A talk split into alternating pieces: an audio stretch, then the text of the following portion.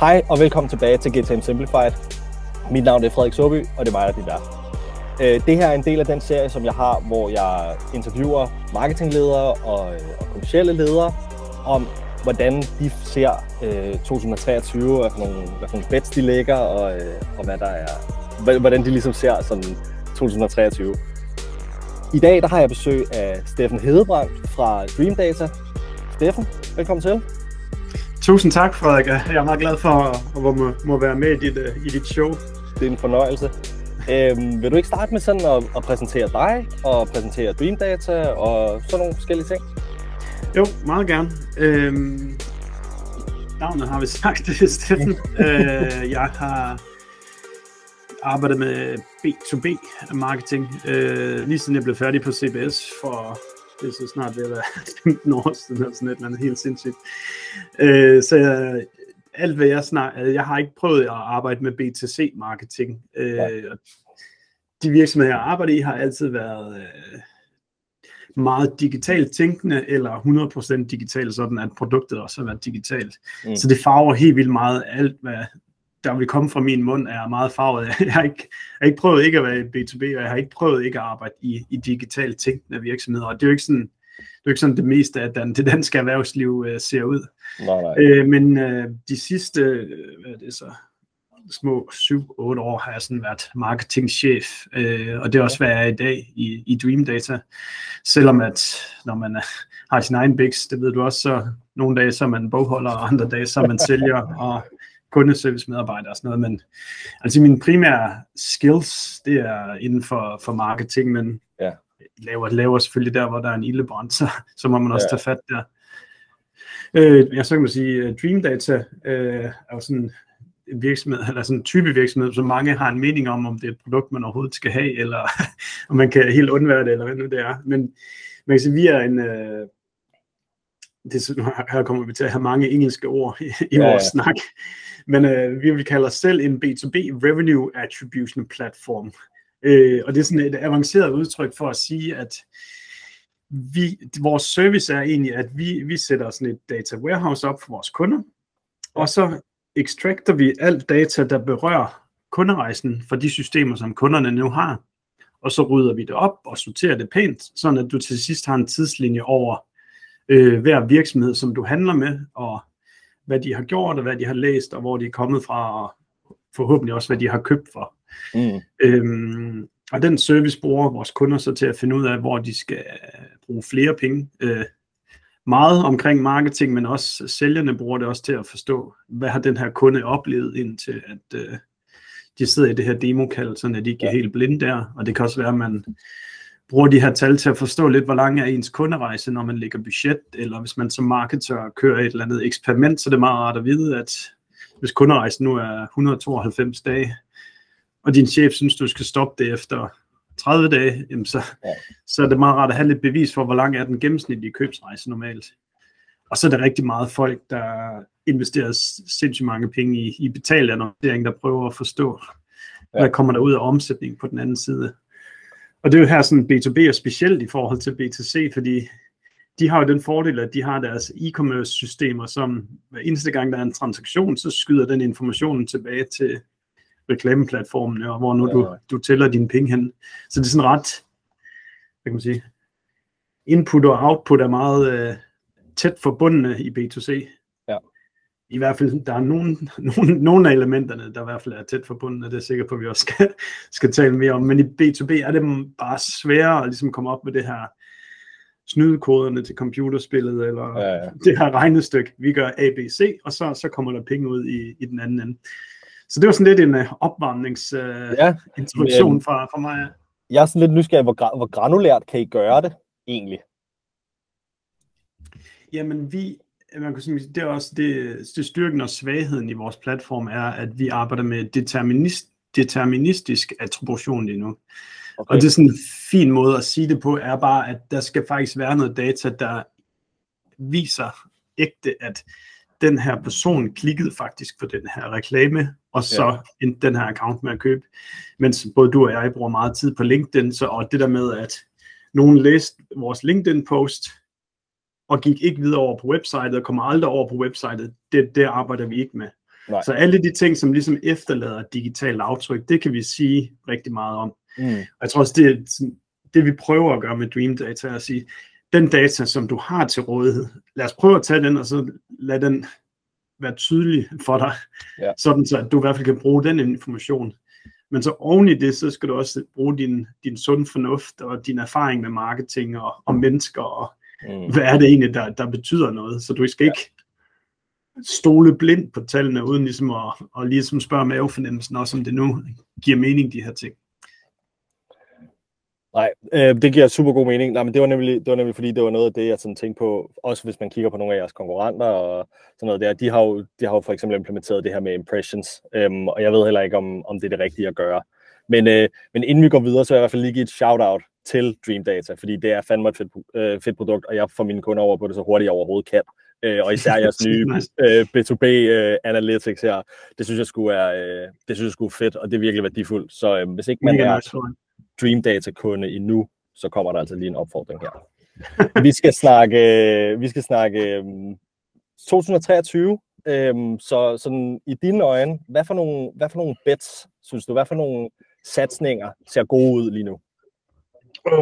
Ja, altså det er også sådan, så her taler vi sådan, øh, jeg tror, der er sådan nogle generelle marketing advices, jeg næsten har mm. lyst til at dele, øh, før at vi taler, taler ja. bets. Men øh, endelig. Og sådan, øh, hvis, jeg, hvis jeg kigger på os, så har en helt klar nøglekomponent været, at vi har låst os fast på en ideel kundeprofil, ideal customer profile, mm. som, som man vil kalde det på engelsk. Øh, og det vil sige, at vi har ligesom skrevet ned præcis, hvem er det, vi skal tiltrække til vores virksomhed. Og vi har også lavet sådan en, en antitese til, hvem er den ideelle kundeprofil. Og den startede vi faktisk med, for det var faktisk lidt nemmere at sige, okay, det er ikke dem derovre, det er heller ikke dem her. Men eftersom det var, det var lidt en smertefuld øvelse at ture at tage stilling til, hvem man sælger til, fordi så siger man jo, at jeg skal ikke sælge til dem der, og her er der en, der står faktisk og siger, at han gerne vil købe, men jeg ved jo godt, at han kommer til at tjøne om et år, når han skal forny hans kontrakt, fordi det ikke er det mm. rigtige fit.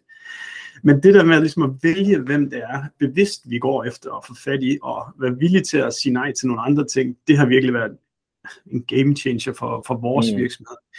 Fordi så i marketing arbejder vi kun på at tiltrække de her mennesker, og det betyder også, at vi kan tale til dem på en bestemt måde, og vi ved, hvilken type virksomheder de er, når vi målretter vores reklamer.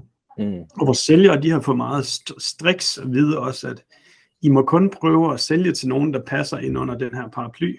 Ja. Og produktafdelingen ved, når de skal vælge, om de skal bygge feature A eller B, jamen så, så kan de også tænke over, hvem er det nu, vores persona og ideelle kundeprofil er, så bygger vi altså den feature, der er mest relevant for dem. Ja, lad os prøve at dykke lidt ned i det, fordi hvordan er I kommet frem til det? Fordi jeg tror egentlig, der er mange, som, det er i hvert fald det, jeg oplever, når jeg kommer ud og skal starte nogle nye kunder ja. op, eller sådan noget, de siger sådan, vi vil gerne sælge til dem her. Og der ligger ikke rigtig ligesom mere i det end det. Så siger de, de skal være mere end 50 ansatte, de skal være det et eller andet service business, de skal vækste så meget, de skal, hvad er det nu, altså, hvordan, hvordan går man ligesom i gang med det? Hvordan har I gjort det? Øhm, en af de bøger, som der har været rigtig god for os, har været en, der hedder Obviously Awesome, af en, der hedder April Dunford. Og lad mig bare, mens vi sidder her, prøve at lige, jeg synes, hendes uh, brødtekst til uh, bogen, så, jeg synes jeg er super god, så den vil lige læse op med det samme her. Øhm, how to nail product position, positioning so customers get it, buy it, love it. Og jeg synes det der med, at, at de skal også nu særligt når vi er sådan i en churn, øh, eller hvad hedder det, subscription, abonnements øh, type virksomhed. Så det, det sidste, du ønsker, det er kunder, som opsiger ens kontrakt, fordi investorerne, de får bare øh, mor i øjnene, når de ser, at hvor, hvorfor taber I kunder? Og det betyder, jo, det betyder så også, at hvis du skriver en kontrakt med en kunde, og så er det, så er det super rart, at den kontrakt kommer i mål, men du ved bare, customer success kommer til at have super meget bøvl med dem, og produkt kommer måske til at skulle overveje en feature, som vi ikke burde bygge, for så til sidst at se, at der står det der, at de der penge, du egentlig tjente sidste år, de tjønede så, fordi kunden ikke blev glad. Mm. Øhm, så jeg tror, for at komme tilbage til det, så har vi tænkt rigtig meget over, hvilke typer er ideelle kunder til at bruge vores produkt, og hvem er faktisk nærmest, hvem er mest likely til at renew øh, deres kontrakt, ja. altså genkøbe på en eller anden måde. Øh, og for os, der har ligesom sådan hovedfokus indtil nu har været sådan B2B og så software, altså service virksomheder. Mm. Og det er simpelthen fordi, vi har, vi har kigget på vores produkt, som arbejder rigtig meget med de her digitale berøringer. Og software, som du sælger via internettet, har den fordel, at der er rigtig mange digitale touches, ja. så vi kan lave vores annoncering online. Vores sælgere, de sidder på kontoret og bruger online værktøjer, og produktet bliver også leveret digitalt. Og selv der, når folk har købt produktet, så kan vi også identificere, hvem har været med på den her købsrejse. Mm. Så man kan ligesom lave sådan en fuld kunderejseanalyse, hvis man er en softwarevirksomhed. Øh, så det, det vil jeg sige, ja, tænk ikke kun på, hvem man kan sælge til, men også, hvem bliver så glade kunder øh, bagefter. For ellers så får du bare en hel masse, så får du sure anmeldelser, og kundeservice skal bruge super meget tid på folk, og alle de der ting.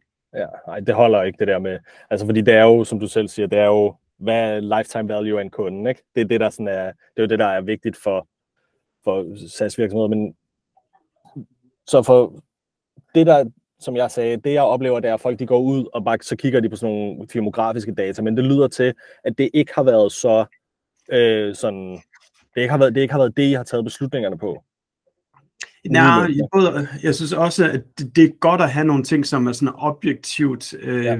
verificerbare. Altså sådan, når du går ind på LinkedIns reklamesystem, så kan du sige, okay, fra 200 ansatte op til 1000 ansatte, og ja. i det her land og sådan noget. Så det synes jeg helt klart også, man skal gøre.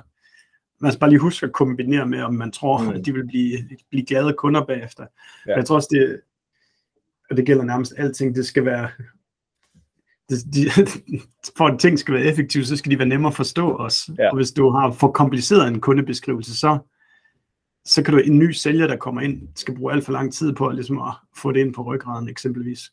Mm. Ja, det giver god mening. Så, øh, så første sådan ting, du skal, det er, at vi skal have styr på vores ICP, vores Ideal Customer Profile. Ja. Hvad for nogle bets er skal ud? Øhm, jamen, jeg, jeg, jeg kan tage sådan en anti-nyt, og så vil jeg sige, at det næste, er, man skal tage stilling til, det er, hvad det koster at købe en ny kunde, eller hvad ja. er du villig til at betale for en ny kunde. Det pejlemærke, synes jeg bare er så ekstremt vigtigt at have, fordi det, det flytter sådan hele fokus og marketing fra, om det er sådan noget, når om virker det, eller virker det ikke, eller er den her idé en god idé, eller det er en god idé, eller skal vi gøre mere af det, eller det. Øh, så jeg kan prøve at forklare det sådan, så jeg tænker alle marketingaktiviteter som et eller andet eksperiment, eller en eller anden investering, som du putter x antal penge i, nogle gange tid, andre gange reklamespændt, og så skal du have der, så skal der komme flere penge ud af det eksperiment, end det du har puttet ind i det. Og som virksomhed skal man så beslutte, hvor, hvor meget er det, vi kan betale for at få en ny kunde, det vil sige, hvad er den mhm. gennemsnitlige kontraktværdi, eller et eller andet stil. Hvis vi skal tage til den her konference, hvor mange e-mailadresser skal vi så have med hjem for at mhm. skabe x antal opportunities, og ja, hvad bliver det til så selv? Og ved at man har den der vedtaget, det må koste det her, så bliver marketing ikke sådan en synsningsøvelse længere. Så bliver det bare, den aktivitet, der den ramte under det, vi er villige til at betale, så den kan vi faktisk godt gå ud og gentage, eller måske gøre mere af. Øh, fordi jeg kan garantere dig for, at sælgerne eller salgschefen ved, hvad koster det at book et outbound møde. Ja. Jamen en, en, en outbound, han koster x antal kroner om måneden, han booker 10-15 møder, så han kan sige præcis, hvad det koster. Mm. Når marketing flytter sig derhen, så ophører den der diskussion med, at man ikke sætter pris på marketing længere, fordi man kan se, her bliver faktisk hardcore skabt noget værdi øh, for vores virksomhed.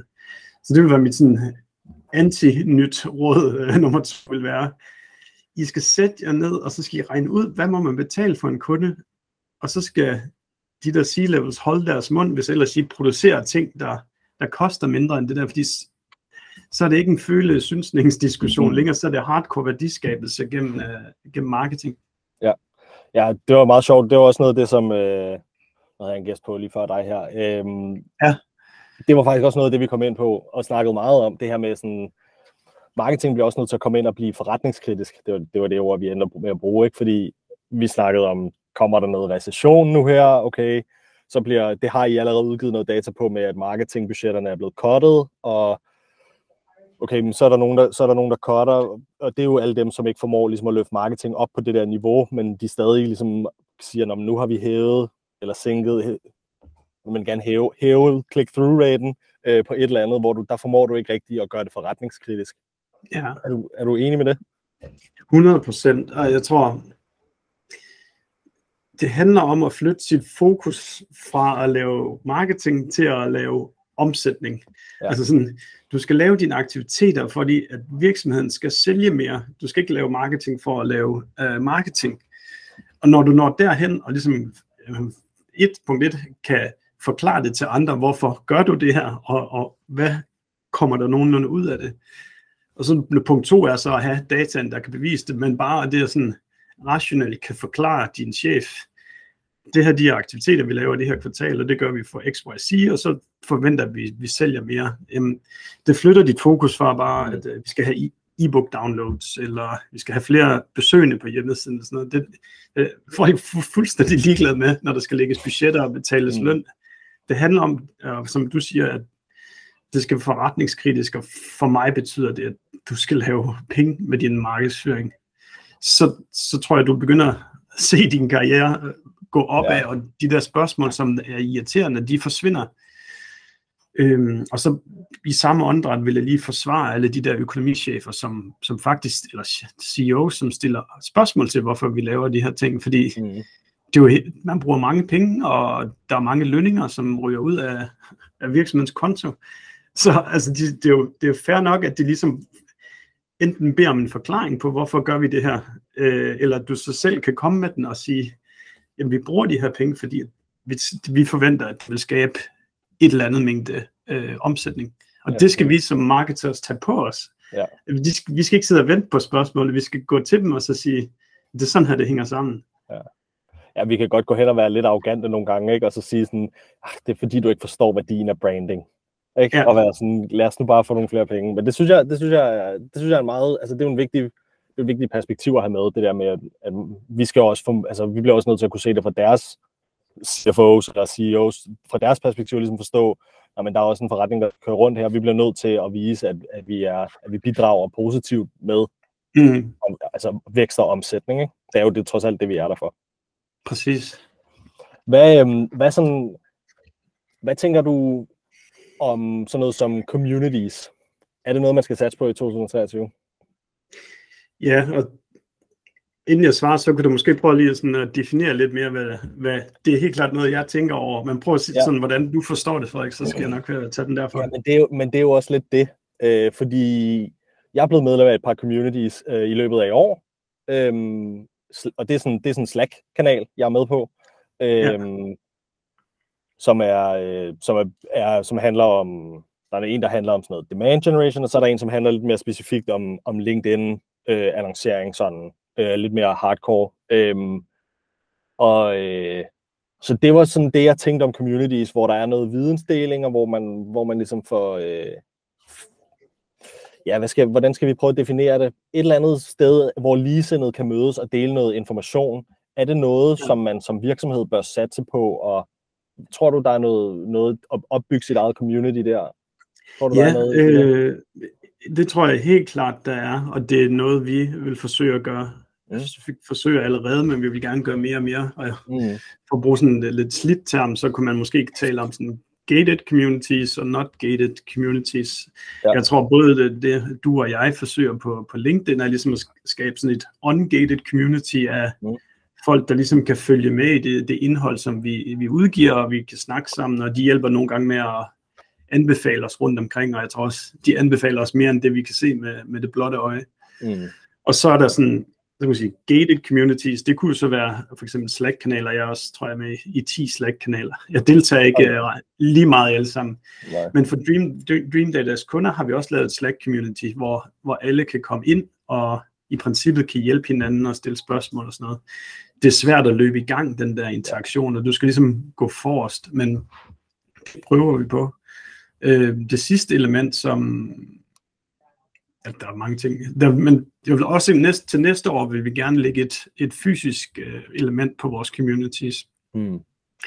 Og det kunne være sådan nogle ting som at tage til ned til vores kunder i Berlin og hoste et eller andet workshop der. Øh, kunne man join det med, at man måske lige kunne få halv halv, så 10 af dem var vores kunder, og så 10 af dem var prospects eller den stil, så, så tror jeg, man kan gøre en helt anderledes øh, impact på folk. Ja. Øh, fordi jeg tror, det der, jeg tror, jeg tror, det fysiske møde, det kommer tilbage i, i 2023, nu når, nu når der ikke rigtig er noget, der hedder altså corona i, i samme ja. grad længe. Og det er jo sådan, det skaler ikke helt vildt, men til gengæld så er det også ret simpelt, at øh, for eksempel for os, flyve til Berlin, booke et sted, hvor man kunne få morgenmad og snakke i, i to timer, så flyve hjem igen. Det koster ikke ja. så meget. Og hvis vi kan få churn lidt nedad på den måde, og måske en eller to kunder med hjem derfra, så er det en super god ting. Helt sikkert. Den sidste sådan community-komponent, som jeg tror også, hvis du søger community-led growth, så handler det meget om, om vidensdeling, hvilket det vi gør på LinkedIn, men deltage i podcast som det mm. her, have en hel masse viden til rådighed på dit website. Du kan have, vi har faktisk selv lige, fordi vi har været på så mange op, podcast, opsat vores eget podcast bare til at have sådan et bibliotek, hvor de kan gå ja. ryge ind i, sådan at dem, der synes, det er interessant, hvad vi laver, de kan ligesom lytte med i alt det, vi deltager i rundt omkring. Vi er også gået over, nu har vi, at det faktisk, jeg ved med Emil fra Sleeknote nu, Drip, om at vi ja. kører en LinkedIn live hver uge resten af året. Øh, og det, ser vi, det har vi planlagt schedule for nu, og det tror jeg egentlig, vi kommer til at gøre hele vejen igennem næste år også. Øh, den der bare sådan fuldstændig åbne vidensdeling, vi sørger for, at den samtale, for eksempel du og jeg har, er interessant, mm. og så kan man ligesom gå ind og udvælge potentielle kunder, og så sige, hey, det lyder så egentlig som noget, du synes er spændende. Så, så den der, det er sådan en meget, øh, i stedet for at man siger, betal mig penge, og så skal du få min viden, så er det bare åbne bogen helt op og komme med ind i motorrummet og se alt, hvad vi laver, og vi deler alt væk. Eller vi giver alt væk, og så, mm. Ja, det er sådan øh, en helt en blandet kasse af community-tanker, but, men det er noget, jeg tænker super meget over, hvordan vi ja. kan ligesom sådan skabe sådan en snibbold-effekt af øh, at få flere med på vognen. Ja. Du kan også se, da vi lavede det der, den der launch af det der Digital Analytics-produkt, var det, kunne vi også overtale en masse mennesker til at lave deres egne post omkring det på, på LinkedIn. Ja. Og det tror jeg kun, vi kunne, fordi at vi har givet så meget øh, for at citere Nick og Jay, givet så meget os selv. for, så har man ligesom også opsparet noget kredit ved de der folk, til at ja. de også vil gøre noget for dig på et eller andet tidspunkt. Ja, helt sikkert. Ja, men det, grunden til, at jeg spørger dig, det er fordi, jeg tænker, altså, det er, jo, det, er jo, det er jo nærmest det varmeste buzzword i øjeblikket i B2B, det er, at man skal have, som du nævner, community-led growth, og man skal have sådan et content-led community, og det er meget sådan det der, hvor jeg sådan, hvis jeg ser på min egen adfærd inde i sådan et community der, ikke? altså så, det jeg egentlig mest gør derinde, det er, at jeg sørger for at få klikket på alle de der kanaler, sådan, så de ikke står og lyser op mere. øh, de første par 14 dage af de der communities, jeg har været med i, og jeg ved ikke, om der er forskel på, når, hvis, hvis lad os sige, man er medlem af et paid, altså hvor man ligesom ligger og betaler hver måned, og så skal man have value ud af det, eller, eller det de, de her gratis, men de første 14 dage, da jeg var med i de her communities, jo, så var jeg der, jeg skrev og spurgte nogle spørgsmål, og jeg sådan, jeg vil gerne engage med det, og, og, øhm, og øhm, ligesom svare på nogle af de spørgsmål, der var derinde, og, men så, så er det også, så, det, så, så det også ligesom ud for mig.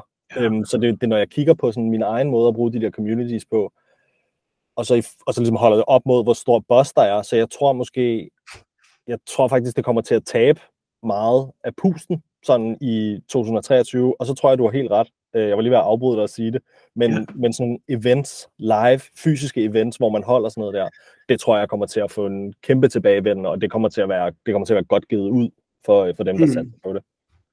Det jeg tror, tror jeg. det gælder, gælder alt, hvad man laver. Bare sørg for at lave det af, af, af fucking høj kvalitet. Sådan at, ja, ja. jeg har sådan for eksempel, vi skal holde et morgenmadsmøde for vores kunder her i København. Der er sådan eksplicit, eksplicit sagt, sørg nu for, at der er virkelig god kaffe, og der er virkelig god morgenmad. Og de præsentationer, vi kommer til at have, de skal være virkelig gode, sådan at de tager derfra, og så giver den her positive historie videre til nogle andre. Helt sikkert. Man føler sig taget godt af, ikke? Ja, sådan, ja. Den, hvis vi skal fortsætte af de, sådan de, de der grumpy råd, så det kunne måske også, apropos det du sagde omkring communities, at måske er det ikke den rigtige kanal for dig. Øh, måske er det ikke der, dine skills er. Øh, så jeg nærmest holde op med at lytte til sådan nogle best practice råd, og så ja. kigge på, hvad I har af kompetencer i jeres virksomhed, og så altså bare raffinere dem og blive ved med at gøre jer bedre til det. Hvis der er noget, der virker, så...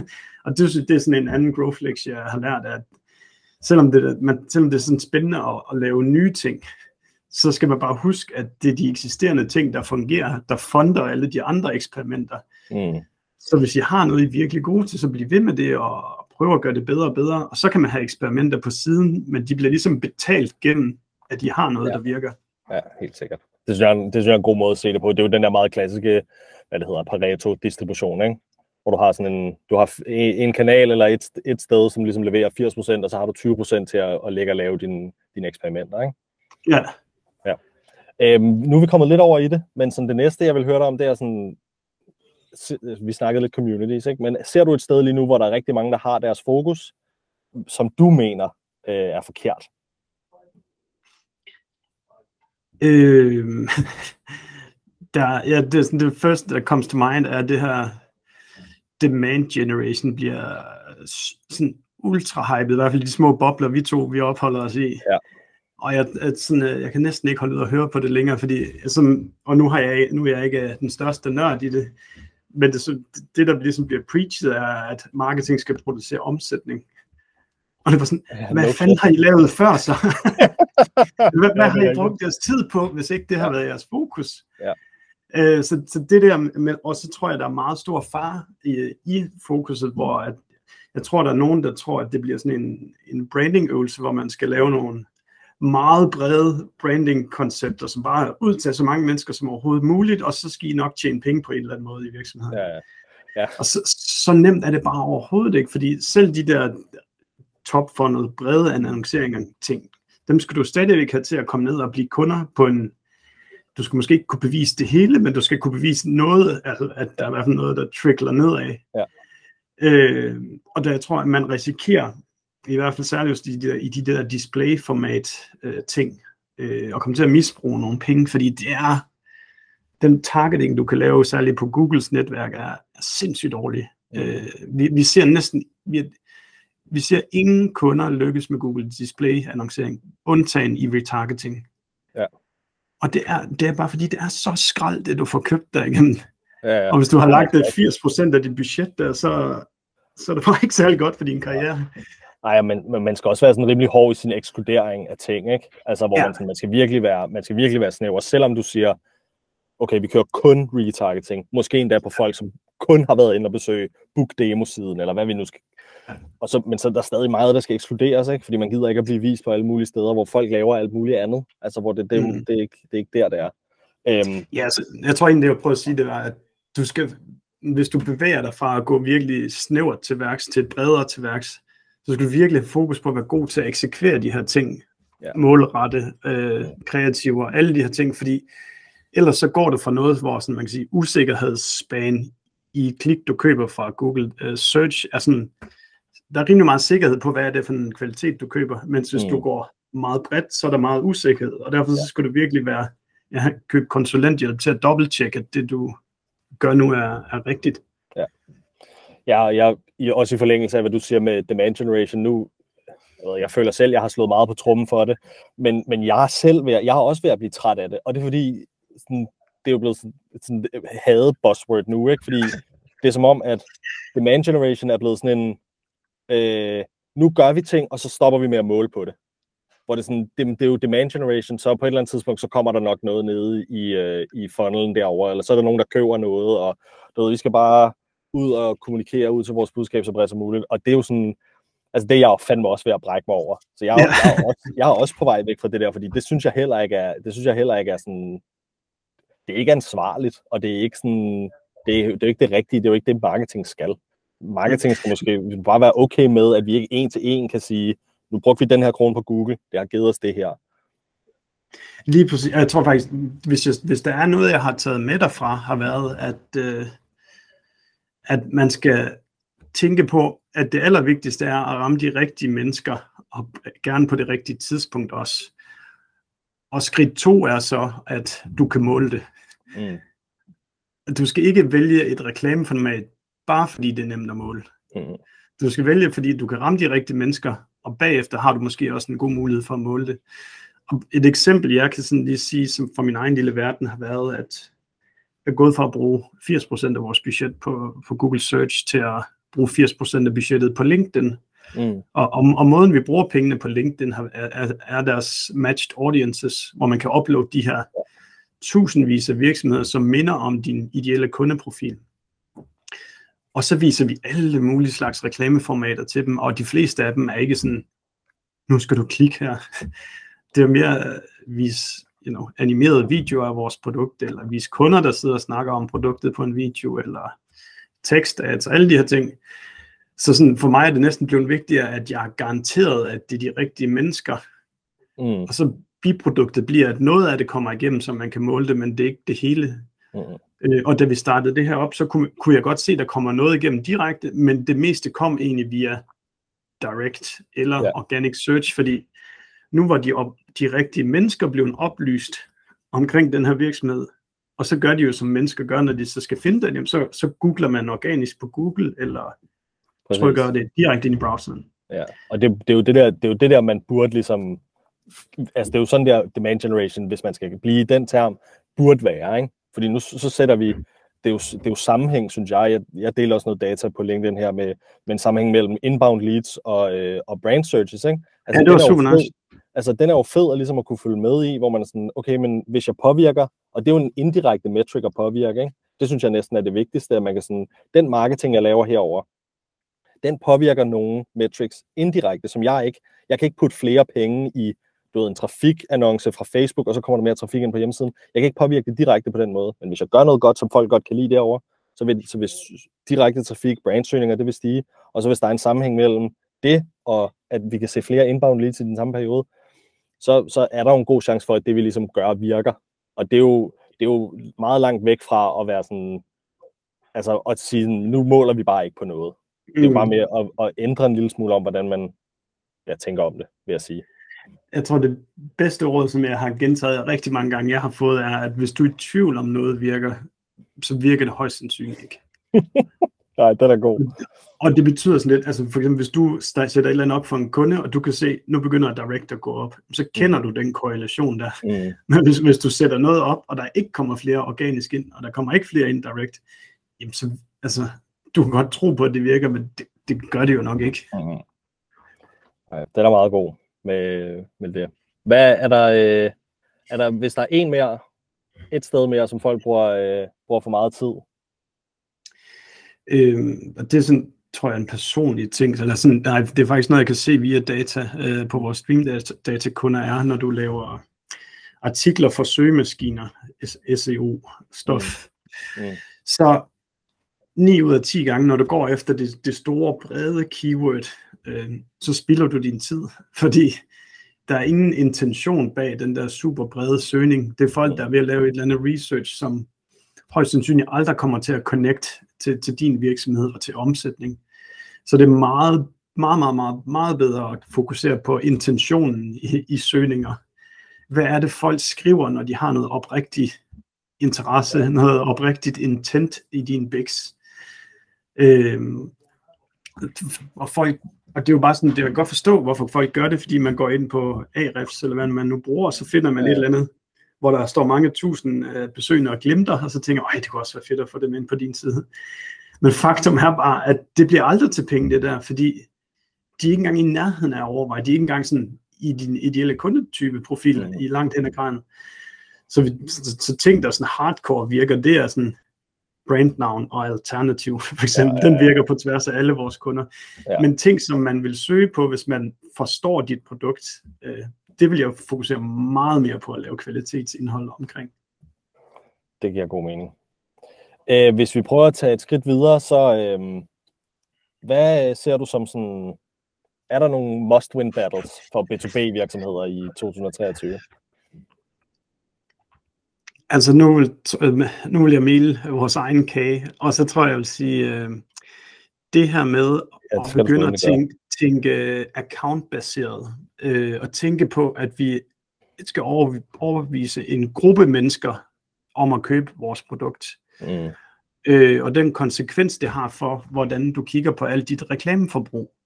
Fordi alle reklameplatformene, Google, Facebook, LinkedIn, Twitter, dem alle sammen, de er kun bygget til at kunne måle den, ja, i nogle tilfælde bare den her browser klikkede på den her ting, ja. og så er der ikke og så forstår de ikke mere. Så for eksempel Google Analytics, klik på en telefon, klik på en computer, det er to forskellige mennesker. Øh, og det er jo idiotisk. Øh, eller, nej, det er ikke idiotisk, men det er jo sådan... Ja, det virker sådan, i hvert fald Google, ikke. De forstår verden. Ja. Og hvis ikke du ligesom får bundet folk sammen i sådan en account øh, Ja. datamodel, øh, for eksempel vi har fem kontakter på hver gang, når vi lukker en aftale. Mm. Og den, der starter kunderejsen, er 9 ud af 10 gange ikke den, der underskriver kontrakten. Nej. Og det gør, at vores marketinginvestering vil ligne, at du bare spilder penge. Fordi at her startede du kon- den her interesse, de kommer ind på hjemmesiden, downloader måske et newsletter eller et eller andet stil e-bog. Men på et eller andet tidspunkt, så kommer der en chef eller en tredje chef, chef og skriver under på kontrakten med dig. De har aldrig været inde på din hjemmeside. Og på den måde, så de penge, du har tjent, der, de er egentlig bare original source i CM, de siger bare Ja. direct, og så underskrift.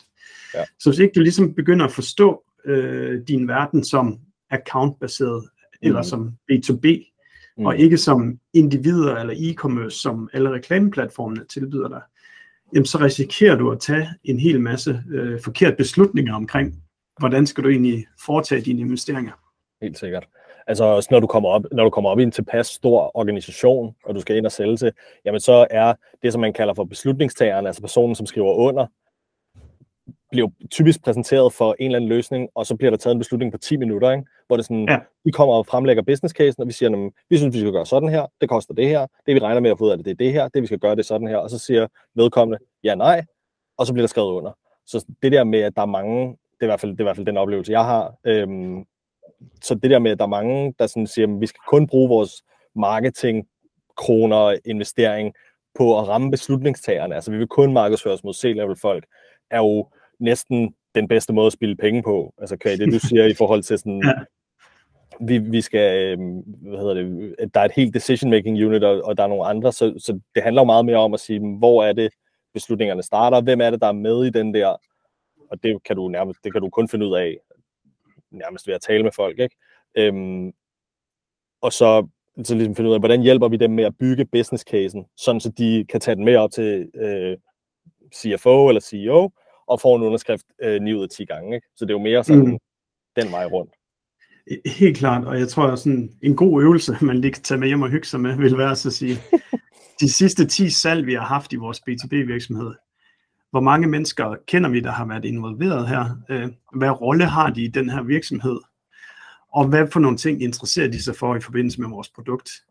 Og så skrive det ned, og bagefter så åbne sin egen hjemmeside, og så se, har vi egentlig indhold på hjemmesiden, som svarer på spørgsmålene, både fra lad os sige ham nørden, den daglige Mm. bruger, men også ud fra et business case perspektiv, og måske ud fra et databehandlingsperspektiv. Mm. Sådan så, at kunderne selv kan uddanne sig selv i dit produkt, og finde alle de svar, de har brug for. Det vil de, det vil de helt sikkert ikke alle, altid gøre, men det kan i hvert fald gøre, at dine sælgere kommer til at sidde i en situation, hvor at de ved, at de kan henvise til hjemmesiden og sige, hey, hvis du har brug for noget viden om det her, så har vi faktisk en god artikel, der, der svarer på det. Mm. Så, så map alle de der stakeholders og sikre, at dit hjemmeside faktisk reflekterer de spørgsmål, som de, de typisk har. Hvor får I den der data fra? Er det, altså, hvor skal man få den fra? Nå, ja, man kan jo bruge vores produkt, eller så kan man jo, man kan jo bare tage øh, CRM-systemet og så sige, i den her deal, vi har vundet, hvilke Mm. kontakter er associeret her? Mm. Og det skal du måske lige ind og, og sparke lidt til dine sælgere, men sørg for, at hvis de nu kender fire mennesker i den virksomhed, som har været involveret, så skal de gå ind på dealen og registrere, at de her fire e-mailadresser var faktisk Ja, øh, med på den her deal. Så kan du så hoppe ind på LinkedIn og så sige, hvad er deres titel, og så skrive mm. deres titel ned. Mm. Men jeg tænker også i forhold til, hvad, hvad for nogle ting, de interesserer sig for. Altså mm. det i forhold til sådan, den der lille gode øvelse, øh, man kan bruge weekenden på at lave. Al- al- altså, hvordan, øh, hvordan plejer du at finde fat i det? Er det bare baseret på, hvis vi kan se, at der er nogen, der har været inde og besøge nogle bestemte sider, eller, eller er der, har du et godt råd der? Jeg tror næsten, altså, jeg tror det bedste, man kan gøre, er jo sådan helt god gammeldags og, og snakke med, med, med kunderne. Øh, jeg, har- jeg, jeg har ikke, jeg har, det er først i år, at jeg er kommet i gang med at lave sådan nogle post-sale interviews. Altså Mm. ringe op til kunderne, efter de har købt, og spørge dem om, hvorfor de har købt. Ja. Og så bare snakke med dem omkring, øh, jamen, hvor hørte du om os første gang? Øh, hvorfor nogle features er vigtige? Hvorfor nogle dele af produktet bruger du? Var det svært at få lov til at købe det her produkt? Og, sådan. Og så bruger jeg for eksempel, så bruger jeg Google Meet her, som vi gør nu, og så mm. bare trykker optag, og så kan jeg mm. dele det med organisationen øh, bagefter. Jeg tror, man kan godt, du kan komme, komme rimelig langt med sådan en uh, bag computerskærmøvelse med research og sådan noget, men jeg tror, det, det er også vigtigt at have den der first-hand uh, kontakter. Du får også de der anekdoter, som du ikke kan hive ud andre steder, og som du så kan, kan fortælle videre.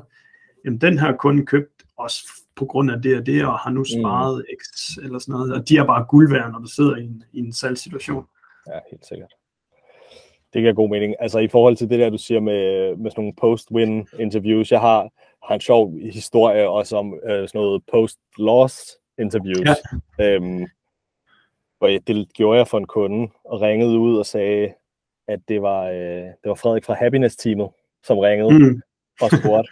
øh, og så fik jeg en lille smule information der, og, øh, og vedkommende endte faktisk med at vende tilbage, og var sådan, nej, jeg kunne godt tænke mig at, at høre lidt alligevel, så altså også ud fra sådan et perspektiv der, så både du kan få noget, noget information, men, øh, men der er også, øh, der er også noget, ja, hvad kan man sige, gode oplevelser i det.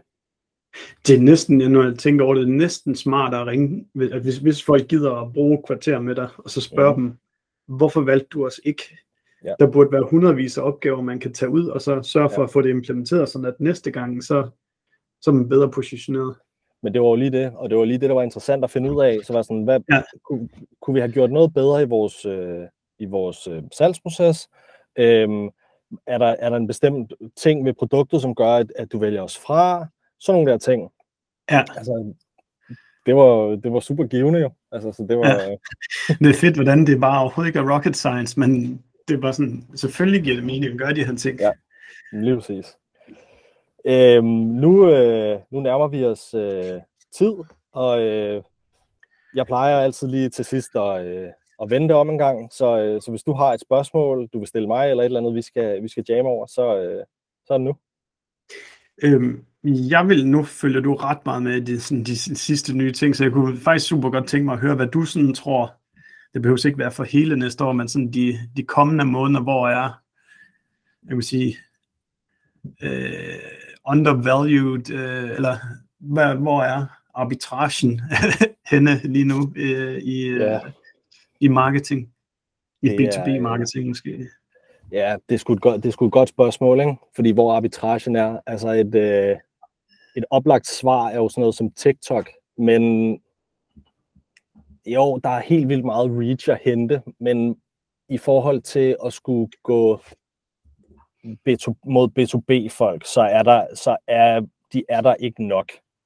Altså, jeg har fået, der er et par stykker, som, som er sådan, men det er også nogen, jeg kender, som jeg ved også følger meget med i trendsene, og som, som jeg har fået, altså som følger mig, og som har liket derinde, nogen jeg taler med og sådan noget der. Så sådan en, altså, der er meget buzz og hype omkring det, så folk øh, taler meget om det jeg tror ikke, det er det rigtige at gøre. Hvis man skal jeg noget... tror heller ikke på deres tal. nej, no, nej, nej. Øh, nej, det, det er så også rigtigt. Øhm, men, men hvis man skal noget med TikTok, så skal man bruge altså ikke engang 20%, så skal du begynde at finde ud af en lille smule, og så skal du være øh, klar til om fire år, når det begynder at give mening. Ikke? Ja. Øhm, men jeg tror, jeg tror også i, sådan i forlængelse af alt det her med, hvis der er nogle lidt økonomisk usikkerhed, og du ved, jeg virksomheder kommer til at få brug for at kunne finde ud af at få organisk til at virke. Jeg er jo meget en social media guy, så jeg tror organisk fra virksomhedsprofiler, organisk fra privatprofiler af, altså af C-level folk, og få det til at fungere og ligesom være en driver for, øh, for, øhm, for, for vækst og for revenue, det tror jeg er, det, det, det er noget af det, der er allerbedst givet. Om det så er på LinkedIn, øh, eller om altså Facebook er også begyndt lidt at gøre et comeback, føler jeg. øh, jamen, fordi der er jo, det, der, sådan, det jeg lidt fornemmer, der sker der, altså jeg er ikke særlig meget på Facebook, men det jeg lidt fornemmer, der sker der, når der er meget, eller når der er mere, når der er flere seere på en, en øh, altså udbud efterspørgsel, ikke? når der er mere ja. efterspørgsel, end der er udbud, så vil man begynde at se nogle ældre opslag, og det er det, der sker på LinkedIn. For eksempel, hvis du går på LinkedIn i weekenden, så nogle gange, så ser mm. man de der opslag fra en uge siden, ikke? Ja. Og jeg begyndte at se lidt det samme. Så jeg begyndte at få sådan nogle Facebook-opslag, hvor der sådan postet for to dage siden, postet for tre dage siden. Så jeg ved ikke, om Facebook øh, er begyndt, at der kommer en lille mulighed der. Øh, Men jeg tror, det er rigtigt, Frederik, der er nærmest ingen, der poster på Facebook længere, så de må også være desperat efter at få noget organisk indhold. Præcis. Men, så, men jeg kan bare sige, for, for vores vedkommende, er også, at LinkedIn er fuldstændig genialt, og det er efter TikTok måske det mest virale medie, der overhovedet er. Ja, og det er så bare joinet med, det er et kartotek over dine ideelle kundeprofiler, du kan connect med, og du kan skrive Præcis. til dem, og alt sådan nogle ting. Præcis. Og, og det er det stadig, selvom der er mange, der gerne vil sige sådan, ah, LinkedIn er ved at, og specielt nogle af de der store, altså hvis vi snakker B2B, Chris Walker og sådan noget, som jo siger, ja. der er stadig god mulighed på LinkedIn, men, men den er der ikke så meget mere, og det er sådan, jo, det er den. Ja. Altså, er helvedes til. Øh, helt ja. vildt meget. Og finde ud, af, finde ud af, hvordan du kan bruge din virksomhedsprofil derinde også, fordi der er altså, der er altså noget at hente derinde. Øhm, det mærker ja. jeg i hvert fald. Og jeg ser sådan, jeg har set lidt, jeg har sagt det et par gange, jeg har set sådan sjovt. Så har jeg bemærket nogen, der er kommet ind og har liket et par ældre opslag på virksomhedssiden, begyndt at følge mm. virksomhedssiden på LinkedIn, og så er de konverteret over på hjemmesiden. Så ja. det er som om, at det fungerer som en eller anden form for bibliotek, øhm, hvor folk ja. lige går ind og tjekker ind igennem, øhm, der sker sådan et eller andet. Så det tror jeg, det er der arbitragen er. Det, det, det, ja, helt klart. Øhm, og det kommer også til at sætte, hvis du er god til det, så kommer det også til at stille lavere krav til dit paid over på LinkedIn, eller sådan generelt på social media. Så det tror jeg er, er derovre. Ja, helt enig. Cool. Jamen, øh, det var en rigtig god snak, det her, Steffen, synes jeg. Øh, ja, mega fedt, Frederik. Hvor kan man finde dig henne? Ja, så lad os uh, sige LinkedIn, det er helt klart der, hvor jeg, jeg er mest aktiv. Og folk er meget velkommen til at, at prøve vores, uh, vores nye gratis uh, produkt ind på dreamdata.io. IO. Vi lægger link ned i show notes. Så havde I også, havde I også lavet uh, en podcast, hvor man kunne finde alle de ting, som du har deltaget på, som Laura har deltaget på. Hvad hedder det? Ja, uh, den hedder, den er faktisk der er lige kommet ud i dag, og den okay. hedder Attributed. Godt. Det lægger vi også et link til nede i show notes. øh, tusind, tusind tak for din tid, og øh, det var en sindssygt fed snak. Så tak fordi du være med. Selv tak, Frederik. Det var super.